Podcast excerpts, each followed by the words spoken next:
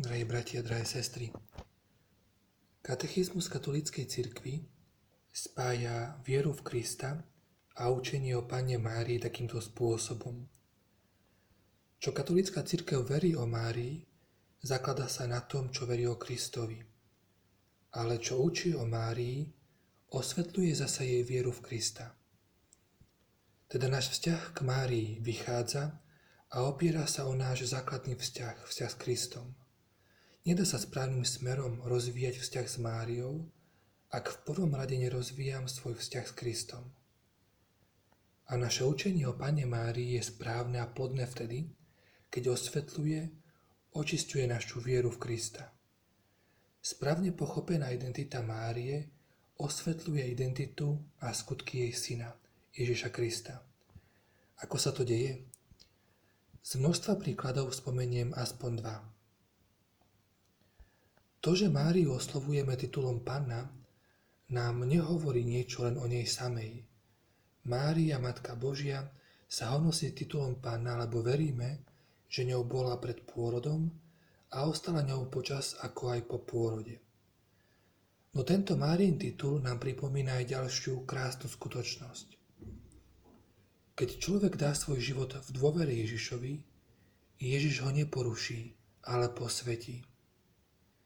Mária darovala svoj život, svoje telo Bohu, Kristovi a on ho neporušil, ale posvetil. Ak nám Boh niečo na prvý pohľad vezme, urobi to len preto, aby nám daroval viac, o mnoho viac. On je už raz taký. Kristus je ten, ktorý nás posvecuje. Titul Panna, ktorým oslavujeme Máriu, osvetľuje teda to, že Ježiš nás chce vždy posvetiť a zahrnúť svojim požehnaním. Ten druhý príklad súvisí priamo s dnešným sviatkom, návštevy Panny Márie u Sv. Alžbety.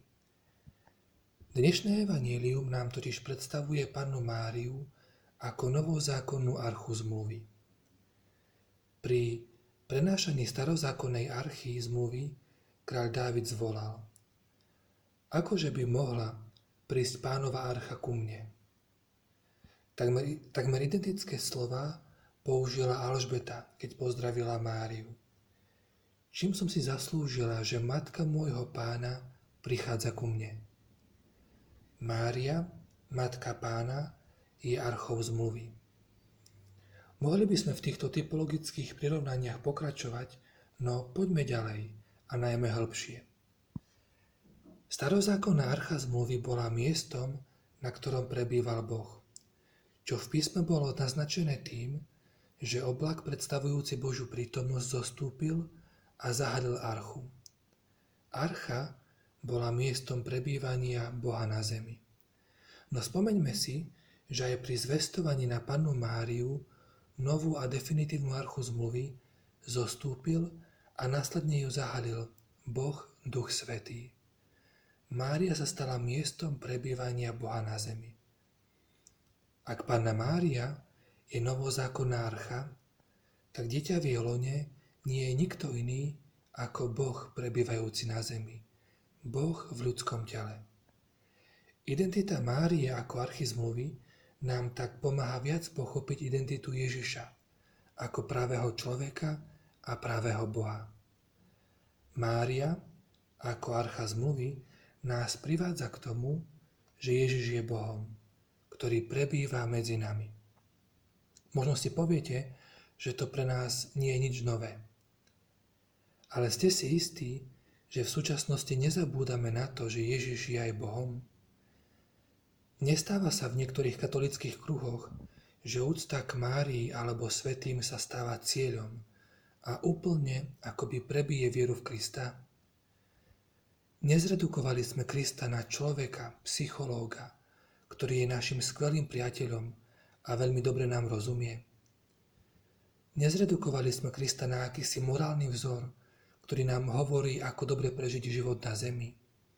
A napokon, nezredukovali sme Krista na muža, ktorý bol ku každému milý a láskavý, no pritom od nikoho nič nepožadoval a nepozýval ľudí k radikálnej zmene v ich živote tak ľahko, ako v minulosti, tak aj dnes, je zabudnúť na to, že Ježiš bol a je aj Bohom. Bohom, ktorý prišiel zjaviť Boha a darovať nám seba samého. Identita Márie, ako archizmluvy, osvetľuje Božiu identitu jej syna Ježiša Krista. Bratia a sestry, to všetko nám teda pripomína, že mariológia nie je akýmsi zbytočným doplnkom katolíckej teológie a mariánska úcta nie je slepou uličkou katolíckej viery.